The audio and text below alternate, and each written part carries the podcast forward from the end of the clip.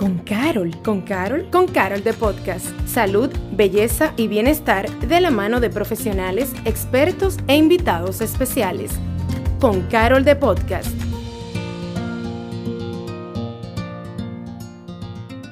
Hola, bienvenidos una vez más a Con Carol de Podcast. Y es verdad que ya casi no existe toque de queda, los casos han bajado, las vacunas aumentan, pero la triste realidad es que todavía hay COVID-19, todavía continúa tocando vidas, cobrando vidas y afectando de gran manera a la población más vulnerable. Por eso hoy quisimos invitar a la doctora Natalia Frías, ginecóloga, obstetra y oncóloga, que tiene una filosofía espectacular. Ella dice que vale más prevenir las enfermedades que curarlas. Y con ese inicio queremos darte la bienvenida, Doc, a nuestra casa y la tuya con Carol de Podcast.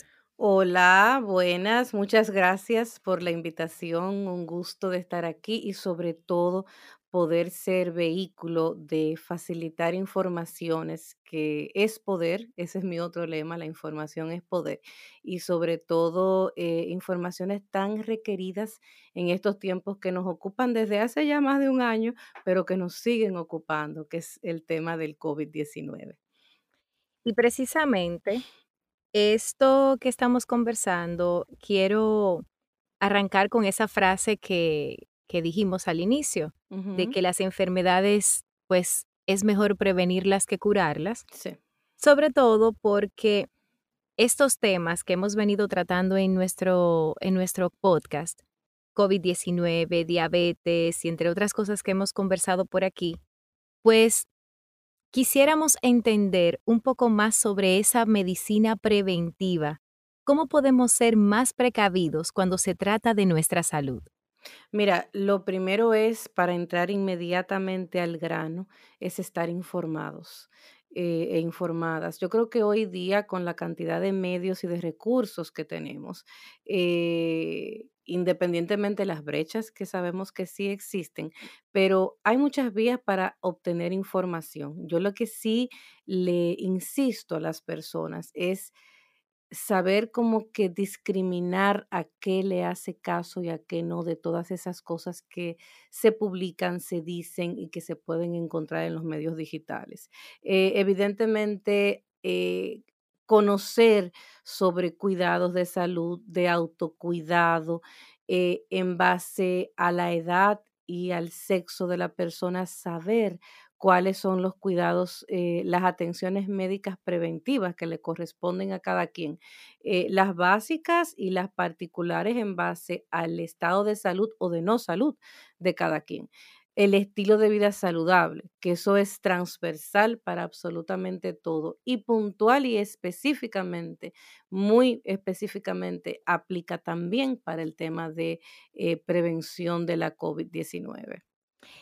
Pero antes de pasar a una pregunta que quiero hacerte correspondiente al embarazo, a los niños y demás del COVID-19, tú decías que hay que saber discriminar la información. Sin Sí. embargo, para ti, ¿cuál es ese canal ideal para una persona mantenerse verdaderamente informado o informada? Porque precisamente tenemos tanta posibilidad de informarnos que llega a un punto en el que uno no sabe por dónde ir o a quién creerle. Mira, eh, vamos a ver, el canal o la vía, evidentemente, eh, hay que tomar en consideración los accesos que tienen las personas. Hoy día entendemos que el acceso al Internet presuponemos que es bastante amplio. Ojo, existen en nuestro país brechas con respecto a eso, pero cuando nos vamos a los medios digitales, los cuales sean, yo siempre les recomiendo a las personas, váyanse a fuentes oficiales. ¿Cuáles son las fuentes oficiales? La Organización Mundial de la Salud, Organización Panamericana de la Salud, que es un branch de esa misma, el Centro de Control de Enfermedades, las páginas que provienen de colegios especializados. Por ejemplo, cada especialidad tiene eh, por lo general sus páginas web y algunas de ellas, eh, sobre todo eh, las extranjeras, por ejemplo, las estadounidenses, que nosotros las leemos mucho, eh, tienen la opción de español. inglés y tienen la opción de información dirigida al público general o al personal médico. Eh, ¿Por qué digo esas fuentes y por qué insisto en esas fuentes? Porque lo que se publica desde portales de eh, organismos oficiales, globales oficiales y en sociedades especializadas suele ser información validada, suele ser información eh, soportada con evidencia científica, no necesariamente de, del boca a boca o de la percepción o, de la experiencia eh, de un médico o una médica en particular. Bien, eh, doctor Google es muy amplio. Ahora, si vamos a, tamizar, si vamos a meter en un colador todo lo que podemos encontrar con un clic en Doctor Google, vámonos a esas fuentes que acabo de mencionar. Ok, entonces, partiendo de eso y entrando en un área que es de, tu área de trabajo del día a día, ¿cuál sería el protocolo o tratamiento para una mujer embarazada y para un recién nacido infectados con COVID-19? Y te lo cuento y te lo pregunto porque hace como un año, cuando justamente estábamos en plena pandemia, sin mucha información, una persona muy cercana a mí que iba a dar a luz, estaba lista, su clínica, todos sus, pues, todo lo que ella había planificado. Y resulta que cuando le hicieron la prueba, ella tenía COVID y entonces ya no pudo dar a luz en ese centro, la llevaron a otro lugar. Obviamente ya las cosas supongo que habrán cambiado desde ese momento, pero igual, ¿cuál es el protocolo actual? Mira, en ese sentido hay que aclarar algo, ¿ok? Eh, vamos a ver. Cuando hablamos de protocolos clínicos de enfermedades conocidas y cuyos tratamientos son alto conocidos, los protocolos son el ABC del tratamiento de cómo una persona con tal o cual enfermedad se debe manejar. Ese ABC, que incluye incluso los fármacos en COVID, todavía hoy por hoy no existe. Independientemente para nosotros ha sido una vida el tiempo que tenemos lidiando con esta enfermedad, realmente no ha sido suficiente para establecer protocolos de manejo específicos que apliquen para toda la población infectada, ¿no? Eh, vamos a ver. Eh, obvio, eh, están, una cosa son las medidas generales de manejo de una persona que se incluyen en un protocolo, pero cuando nos vamos a tratamientos farmacológicos, en el periodo de ya cerca, tenemos más de un año y medio, eh, sí, tenemos ya casi los dos años, picando cerca de los dos años.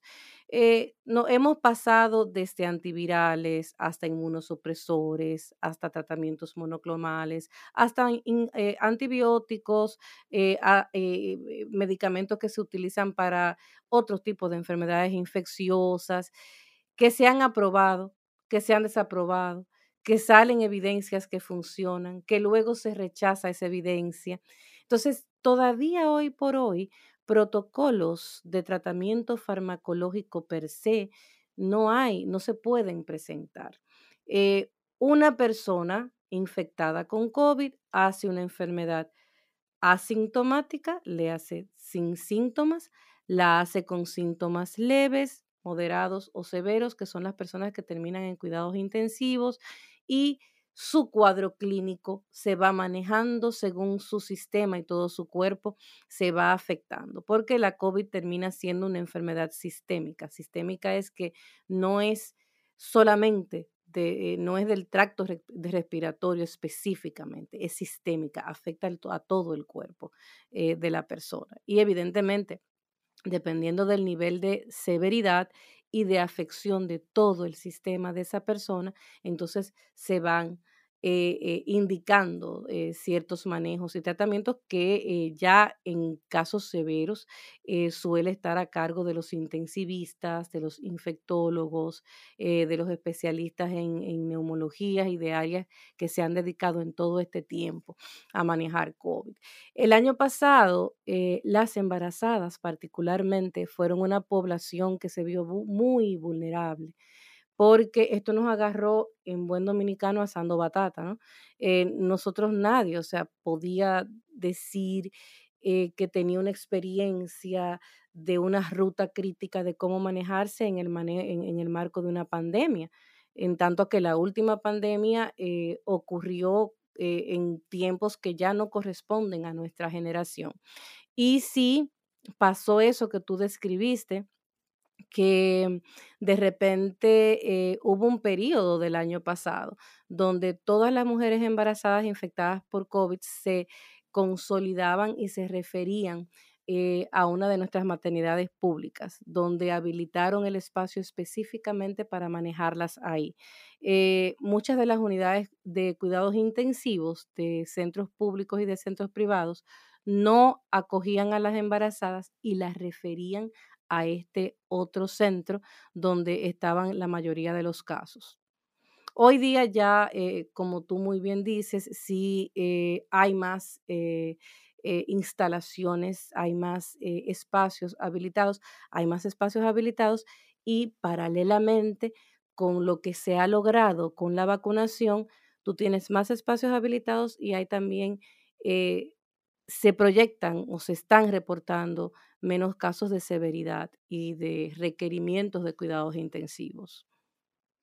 Y partiendo de eso que dices, no sé una pregunta que quizás a muchos nos surge es, si una mujer está positiva al COVID-19 y tiene a su bebé, ¿esto quiere decir que automáticamente la criatura también se va a contagiar? No necesariamente. Eh, hay dos cosas. Eh, una de ellas es eh, en qué momento se infectó la mujer. si fue cerca antes del parto o cesárea o si fue poco tiempo después del parto o cesárea. Hay datos todavía no del todo certeros de que haya transmisión vertical. Transmisión vertical es la que ocurre a través de la madre al producto durante el embarazo. Eh, hay reportes de que se sospecha de que sí, de que excepcionalmente pudiese haber, pero no hay que hay una evidencia amplia y, fuerte que eh, respalde que hay transmisión vertical, que ocurre a través de la placenta, ¿no? Em, pero sí, lo que sí se sabe es que muchos recién nacidos y recién nacidas se infectan en el periodo de los primeros días del nacimiento a través de la madre infectada o del personal médico o asistencial eh, que asistió a la madre y al mismo recién nacido o recién nacida en los primeros días de ¿Y la lactancia? O sea, la, lactancia, es una vía de contagio o no? No se ha demostrado que haya eh, transmisión de virus a través de la leche materna todo lo contrario. La lactancia sigue siendo un mecanismo de defensa. O sea, si tú pones el riesgo, evidentemente, para lactar, habrá una cercanía entre la madre y el recién nacido y la recién nacida. Eh, evidentemente también la madre tiene que tomar todas las medidas del lugar para evitar contacto de sus secreciones eh, respiratorias con, el bebé. Em, incluso no se contraindica que haya lactancia directa eh, de pecho, eh, directamente desde el pecho de la madre. Y el permitir la lactancia supera por mucho, por mucho el riesgo de contagio de parte de la mamá, partiendo del hecho de que la mamá va a hacer todo el esfuerzo posible por no infectar a su hijo o hija. Ay, la verdad es que cuando uno tiene esa oportunidad de cargar a su bebé, uno, uno siente esa emoción. Entonces, qué bueno que, que tú dices eso, porque de seguro hay muchas madres que quizás tienen ese temor y que al escucharte, pues se van a dar ese permiso de vivir esa experiencia, de sentir a su bebé. Claro, e, es natural que existe ese temor y ha sido muy polémico el tema, porque eh, ha, sido muy polémico porque si bien es cierto que sí se entiende, porque óyeme, los beneficios de la lactancia son eh, indiscutibles y no ha habido forma de, de manera artificial de igualarlos, de, de, de emularlos.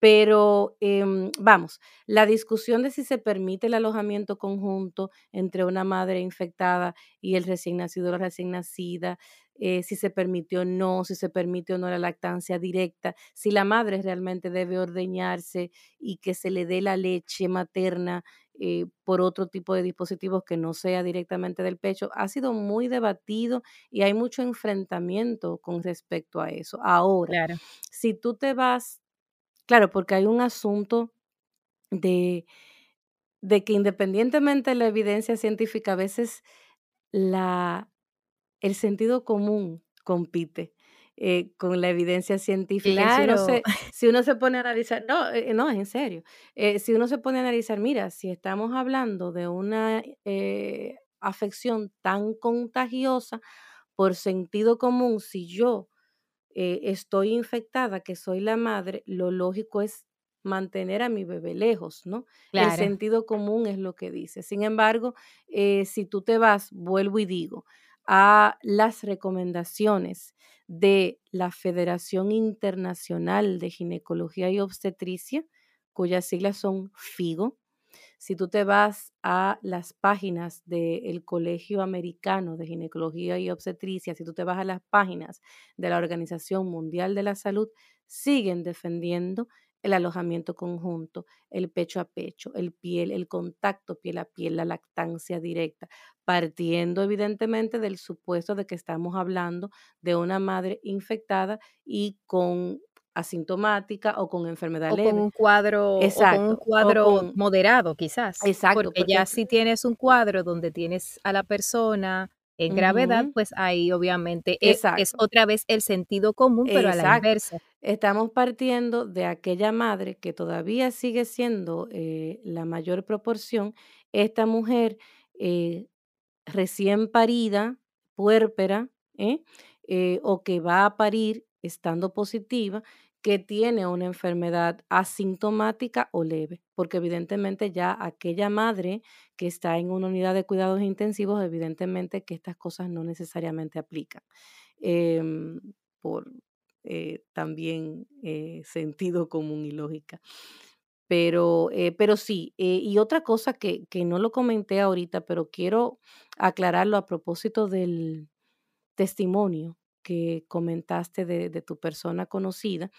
eh, el simple mero hecho de positividad para COVID no es una indicación absoluta de cesárea. ¿m? Sí, una indicación de que, eh, y, y- y bueno, sí, pudiese ser indicación de cesárea supeditado al estado, a las condiciones clínicas de la mamá. Si evidentemente la madre tiene la COVID en, en condiciones donde someterla a, un labor de par- a una labor de parto compromete su estado de salud, evidentemente que se va a optar por la vía de desembarazo que sea más beneficiosa para ambos, para la madre y para, para bebé. ¿Ok? genial. Yo, partiendo de todo lo que has dicho, eh, pienso que hay una pregunta que que está en el tapete y que no puedo dejar de hacerte. ¿El. COVID podría causar una malformación congénita, un aborto espontáneo o alguna complicación más allá de la mamá, sino directamente al producto dentro de la mujer? Te explico por partes.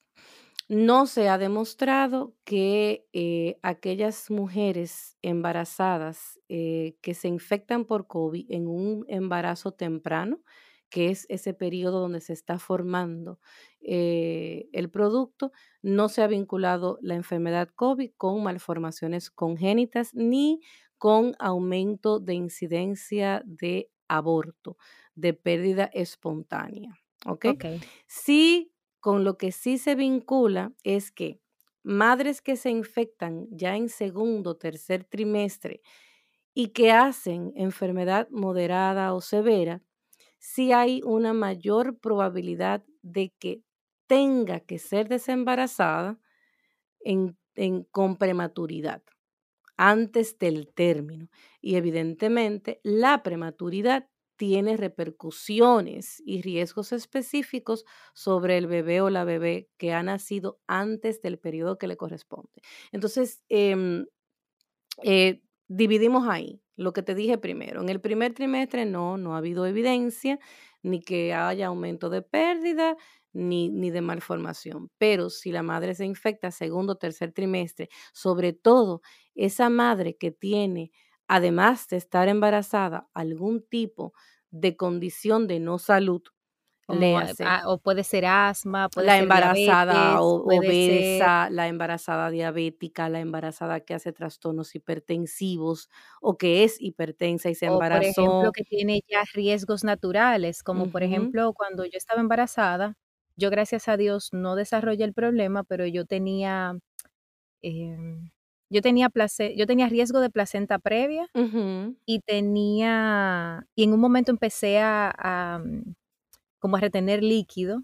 Entonces eh, hubo que hacerme una dieta diferente, no sé qué, para evitar que yo pues corriera el riesgo de, de, tener la, la, que usted, lo que ustedes le llaman preeclampsia. Entonces me imagino que una mamá con un cuadro así, que de repente tiene estas condiciones, pues podría pasar eso que usted menciona. ¿Y dónde toma esto cuerpo? ¿Dónde toma esto que tú acabas de decir relevancia? Recordemos que los trastornos hipertensivos del embarazo eh, es la morbilidad, es la enfermedad eh, vinculada al embarazo más frecuente entre nuestra población de mujeres embarazadas. O sea, una causa importante de enfermedad y muerte en la mujer embarazada dominicana eh, independientemente todo este contexto de, de, la pandemia. Ok, entonces, la buena noticia, según lo que dices, es que si una madre está embarazada, o sea, reciente, pues ahí no hay esa demostración de situación que la madre deba preocuparse. Ahora, si ya estás en un segundo o tercer trimestre, a cuidarte más, a ser mucho más obediente. Mm, vamos a arreglar eso. Vamos a arreglarlo, ¿ok? Porque aquí eh, eh, la mente es libre.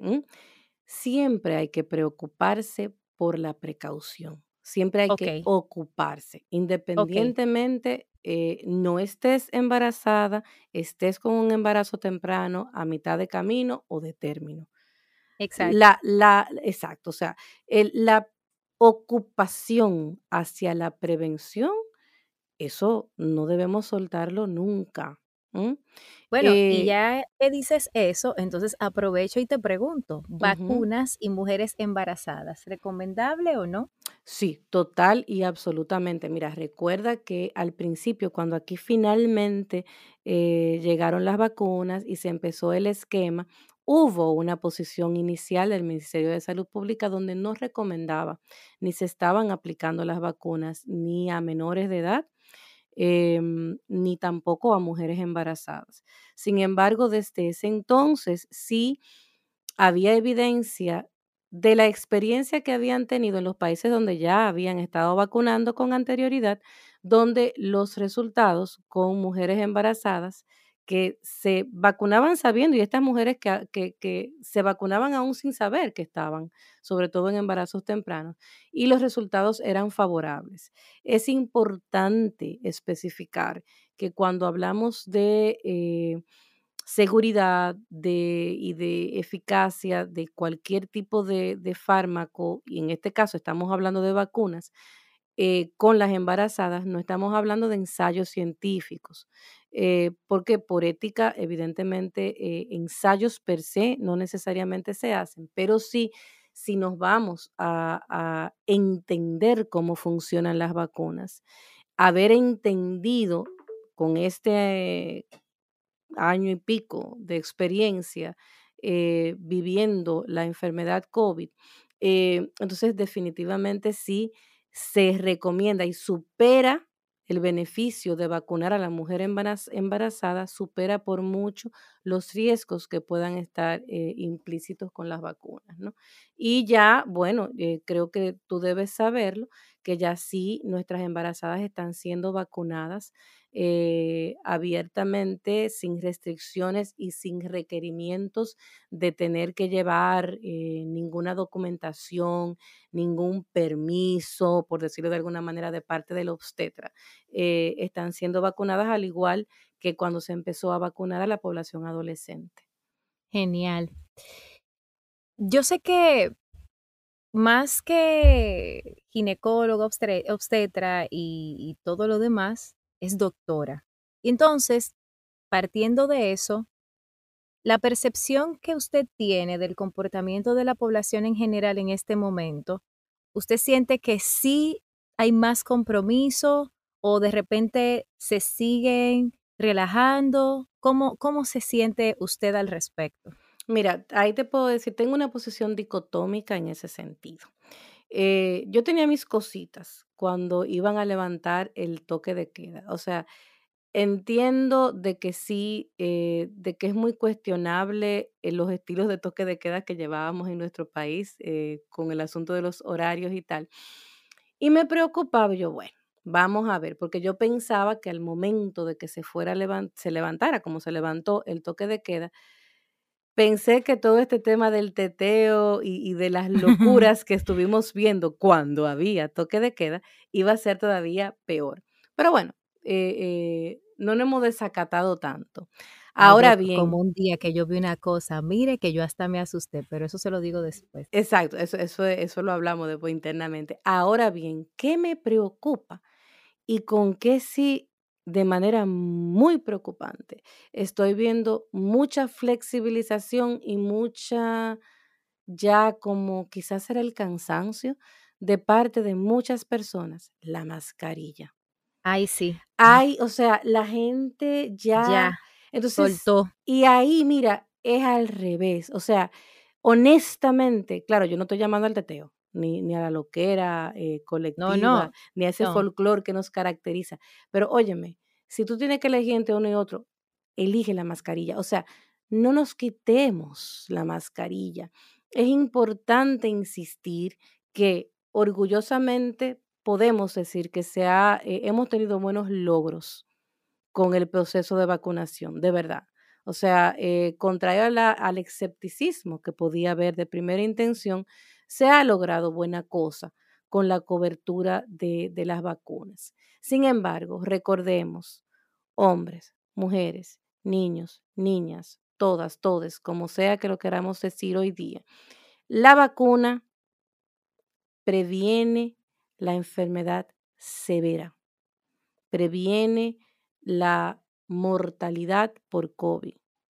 No necesariamente va a evitar la enfermedad, la infección. ¿Ok? Lo único que va a evitar la infección no es la vacuna, es mantener cierto recato con el distanciamiento y la mascarilla. Está bien, podemos estar un poquito más cerca, pero vamos a mantener las mascarillas.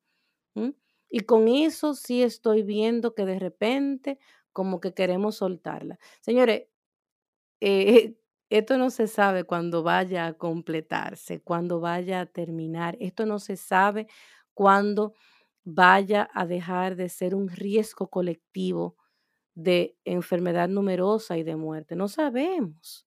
Podemos hablar de ciertos controles, de, de los logros que se han conseguido en todo este periodo de tiempo. Pero, eh, ¿cuándo vamos a recuperar los estilos de vida anteriores? Si es que lo vamos a recuperar. Mira, eso nadie lo puede decir a ciencia cierta. Fíjate que aún en aquellos países donde temporalmente han estado adelantados al nuestro con respecto a la vacunación y a, este tipo de cosas, han abierto y han tenido que cerrar. Claro que sí. Eh, ha habido periodos de estabilización y vienen entonces los rebrotes. Ahora estamos lidiando con el tema de las cepas. O sea, eh, eh, vamos a ganarnos disfrutar lo que hemos logrado, pero sin descuidar el tema de algo tan básico como la mascarilla, como mantener la higiene, de las manos. Si tú vas a estar en, un grupo, si tú no vas a beber o a comer, deja de tu mascarilla puesta. Busca las, hay linduras hoy día. hay Exacto, de busca la que te guste. Busca la que te guste, la que te resulte más cómoda. Con, hay algunas, Exacto, personalízala, haz lo que tú quieras, pero no te, no se quiten las mascarillas. Y usa tu alcohol también. Eh, sí, entonces eh, agua, jabón, si no tiene alcohol, ¿no?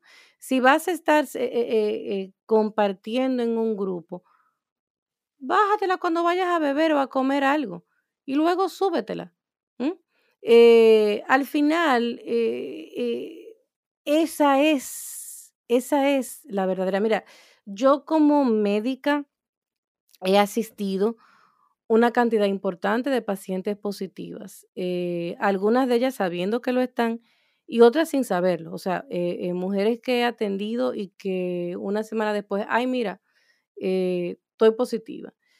Y si uno se empodera del compromiso absoluto, innegociable, de mantener estas pautas de seguridad que las venimos integrando desde el año pasado y que no las sabemos yo creo que ya como una poesía, como el himno de memoria, espero que así sea en casi el universo de la población, funciona, ¿no? O sea, digo, mantente la mascarilla. Si tienes síntomas, aunque sea de gripe, porque esa es otra, la sintomatología también puede ser variable hoy día con los diferentes tipos de cepas. No salga. Si tú tienes cierta duda, si te sientes medio, medio, no salgas, porque tú no sabes si potencialmente podrías estar infectado y puedes infectar a otras personas. De eso va el tema. Vamos a sí, realmente el tema es más no tanto, obviamente tenemos que cuidarnos, pero el cuidado es más cuando yo cuido al otro, me cuido yo. Exacto. En la medida en la que yo cuido el no salir en una circunstancia, no no contagio a otras personas y si todos practicáramos esa máxima, pues entonces el otro también no me contagiaría a mí si se, si se inhibiera en un momento. Mira, ojalá y aunque sea para un ejercicio de convivencia, sirva este tema eh, como aprendizaje. Voy a protegerme yo, pero déjame pensar también en proteger al otro, porque de repente ese otro u otra, eh, aunque no lo conozca, también puede ser una persona querida y allegada. A veces incluso... Eh, muchas veces, paradójicamente, nos eh, flexibilizamos mucho las medidas de, seguridad y de alejamiento con las personas queridas, con los familiares. Ah, no, porque yo me junté, pero ahí todo lo que estábamos ahí era familia. Bueno, sí. No estamos hablando de que, de que, de que una persona asintomática adrede vaya a salir a infectar a nadie necesariamente. Pero claro. Y si de repente dentro de tu familia Puede tener una familia asintomática que tenga un grupo y no lo sabe. O sea, que sea tu familia o no. no tiene eh, ninguna diferencia porque sigue siendo personas. Sigue siendo una persona que está suelta y que está, tiene un nivel mayor o menor de exposición, ¿no? Entonces, miren, eh, eh, retomando tu pregunta original, porque no, hemos ido en... E Eso es lo que pasa cuando el tema es apasionante. Mira, retomando tu pregunta original, sí, la vacuna es importante. La vacuna potencialmente, no en el 100% de los casos, pero va a evitar importantemente en una buena proporción casos graves eh, y terminar en cuidados intensivos. Pero la vacuna no garantiza que no te puedas infectar. Y por el mismo hecho de estar vacunado, es más probable que hagas infección asintomática, eh, que hagas un cuadro leve y que se pase por ese percibido y que pueda uno, a su vez, ser infectante de otras personas. Eh, vamos a practicar el autocuidado y vamos a practicar el cuidado colectivo. Y la otra cosa que yo les digo, sobre todo a las embarazadas, mira, tú no tienes que caerle simpática a nadie. a nadie. El que se te quiera para el lado, mira, o, se pone su mascarilla o, o, lamentablemente yo me he visto a veces con ciertos enfrentamientos por ese tema, pero no, la verdad es que el, caer simpática en ese contexto no es necesariamente No, y que no te estén sobando tu barriga si tú no quieres una gente que no te conoce. Mira, ¿qué, ¿qué pasa con las embarazadas? Eh, Las embarazadas, en algún momento también se, discutía que si por los cambios que, bueno, déjame ir un chisme para atrás. El embarazo somete al cuerpo de la mujer a cambios en todos sus sistemas. Todo cambia de manera rápida eh, para adaptarse a esa condición. Y dentro de los cambios que hay se incluyen evidentemente lo del sistema inmune se entiende y asume que las embarazadas pueden ser más vulnerables por las características de su sistema inmune a infectarse. En el tema de COVID mm, hay ambivalencia con respecto a las evidencias porque en algún momento se pensaba que sí, que las embarazadas se infectaban más fácilmente.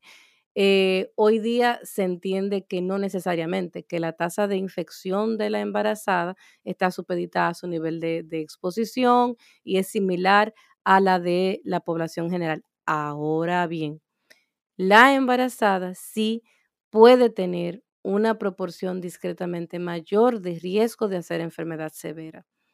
Y sobre todo aquella embarazada, como dijimos en los inicios, eh, que junto con el embarazo tengan alguna otra condición, ya sea de hipertensión, diabetes, eh, cualquier condición, obesidad, eh, cualquier condición eh, clínica adicional al embarazo.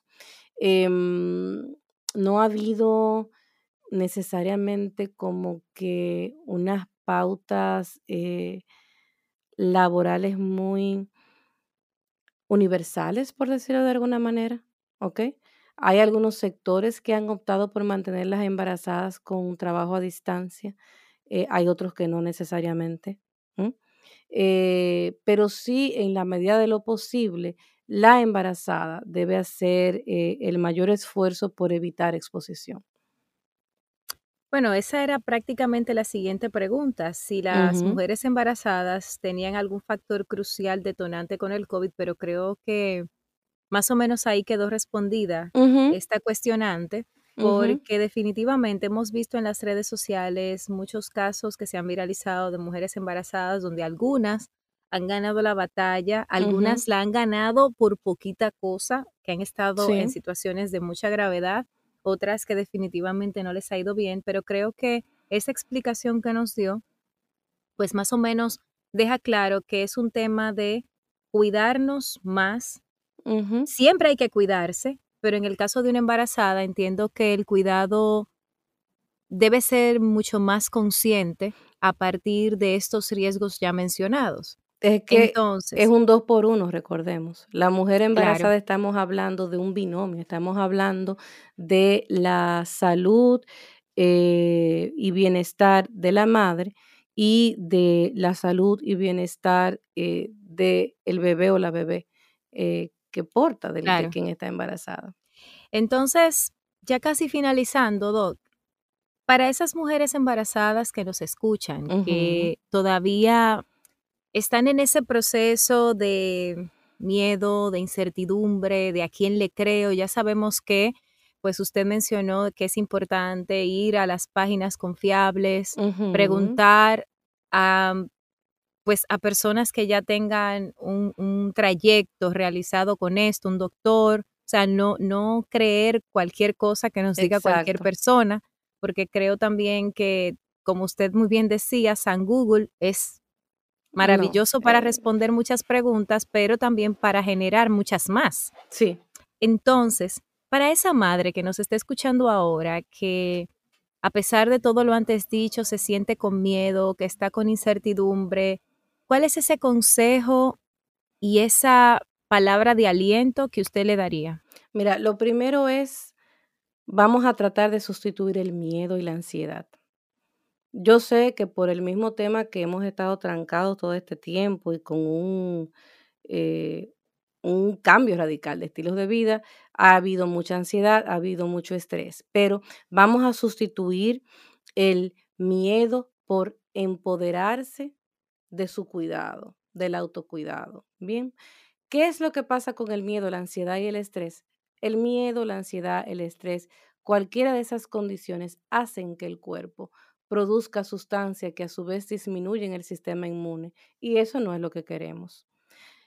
Una mujer embarazada en el marco de este periodo de tiempo debe de mantener su autocuidado, mantener estilos de vida saludable. ¿A qué me refiero? Comida balanceada, tomar muchos líquidos, eh, acudir de manera puntual a sus evaluaciones periódicas con el obstetra. Cualquier información que tengan acceso, sea por vías seguras o no, nunca va a sustituir la de su médico o médica que le conoce, que sabe cuáles son sus antecedentes, que tiene su información clínica, que conoce su cuerpo y sus sistemas. Esa es otra muy importante con respecto al manejo de las informaciones. Eh, la embarazada, en la medida de lo posible, eh, si su trabajo le implica interacción con muchas personas, exposiciones, considerar la posibilidad de optar porque se le permite el trabajo a distancia. No soltar nunca la mascarilla. Pónganse sus vacunas. Aquí la recomendación de, de nuestra eh, sociedad y del ministerio es a partir del segundo trimestre a partir de las 12 semanas, em, aunque aquella que se lo puso antes, porque ha sucedido, em, mujeres que se ponen las vacunas antes de incluso saber que están embarazadas, pueden completar su esquema que no pasa nada, ¿ok? Eh, aplíquense, además de las vacunas contra el COVID, las vacunas que corresponden con el embarazo. Eh, si tienen acceso a conseguir la de influenza, incluyan también la de influenza. Lo comento porque está difícil, eh, eh, está un poquito difícil. Está retadora. Exacto, pero aparece. Ah, hay, hay, hay, punticos estratégicos donde todavía aparece. Si usted tiene un primo, un amigo que le puede avisar. Y otra cosa es siempre tener una vía de contacto fácil, fluido, expedito con el médico o médica que le atiende. Eh, que ante cualquier señal de alarma, ante cualquier eh, situación o particularidad, poderse comunicar con esa persona. No nos olvidemos en el caso, exacto. Y una, y una pregunta rápida. Y se vale, me imagino yo más que nunca, que cualquier señal sea una señal a la que prestar atención, porque a veces uno peca de no me voy a alarmar ni voy a hacer, como decimos en Dominicana, bulto con esto, porque no quiero que me digan que yo soy histérica. Entonces, quizás usted recomienda que si uno siente un cambio en el cuerpo que pudiera llamar la atención, que inmediatamente llamemos al doctor. Mira, se coge y se deja. Eh, el embarazo, como te dije, somete al cuerpo de la mujer a muchos cambios. Cambios que a su vez pueden provocar ciertos síntomas o, ciertos signos. Cuando mis usuarias empiezan control prenatal conmigo, lo primero, el día cero, el día, el primer día, lo primero, yo le doy diferentes alternativas para que empiecen eh, su educación prenatal. Eh, y en cada atención, o sea, una mujer embarazada bien informada, por lo general, y eso, mira, eh, está totalmente demostrado, sabe identificar qué es una señal de alarma y qué no. Y evidentemente, ante una duda de cualquier situación, sí debe tener contacto con su médico o médica. Y lo que quería comentar ahorita, porque eh, en, recordemos que hay una carga importante de mujeres embarazadas que se atienden en instituciones en instituciones públicas donde no necesariamente tienen asignado a un médico o médica específico. Claro. Entonces, en esos casos, le digo, mira, la próxima vez que vayas al hospital, pregunta que ante cualquier emergencia, ¿dónde contactas? ¿A quién contactas? Pero siempre es posible tener un contacto que no necesariamente implique salir hacia el centro asistencial. Em, y exponerse a su vez, ¿no? Obvio, hay algunas señales de, alarma en el embarazo que sí ameritan prácticamente que una salida de, inmediato. Léase la mujer que rompe membranas, la mujer que sangra durante el embarazo, la mujer que tiene contracciones y que sabe que todavía no está al término. O sea, todas esas cosas se van informando en, cada, en cada chequeo o la, la, tiene informada la mujer que tiene acceso a coger entrenamientos. Hay entrenamientos muy buenos eh, que se ofrecen en nuestro país. Si no, Doctor Google tiene pila de cosas gratis y aparecen en YouTube. Em, pero sí, eh, el, el, poder cursar con un embarazo eh, y disfrutarlo independientemente del contexto de riesgo que nos ha tocado experimentar y que todavía no sabemos hasta cuándo será, eh, educarse y tener información asertiva puede marcar la diferencia. Bueno, pues yo creo que hemos tenido una conversación sumamente enriquecedora. Gracias, doctora Natalia Frías, por tomarse el tiempo. Sabemos lo ocupada que está, lo retador que es para usted sacar este tiempo con todo lo que está ocurriendo. Sin embargo, valoramos muchísimo que nos haya arrojado tanta luz, no solo a la población en general, sino sobre todo a esas madres que en este momento quizás se sienten pues con ese miedo de qué va a pasar, estoy embarazada, qué manejo, cómo lo hago. Entonces, qué bueno contar con su experiencia, con su palabra sabia, pero sobre todo con esa, ese camino de luz que nos deja. Muchas gracias, de verdad, por estar con nosotros. Gracias a ustedes y con muchísimo gusto. Tenemos que volver a invitarla porque nos encantó Ay, sí, tenerla. A mí me fascina que esto Bueno, pues ya sabe que esta es su casa esta es su casa con Carol de Podcast y a ti que nos escuchas, ya sabes que muy pronto volvemos con otro episodio con mucho contenido de valor para ti. Hasta el próximo episodio. Bye bye. Gracias. Gracias por acompañarnos a Con Carol de Podcast. Nos escuchamos en un próximo episodio.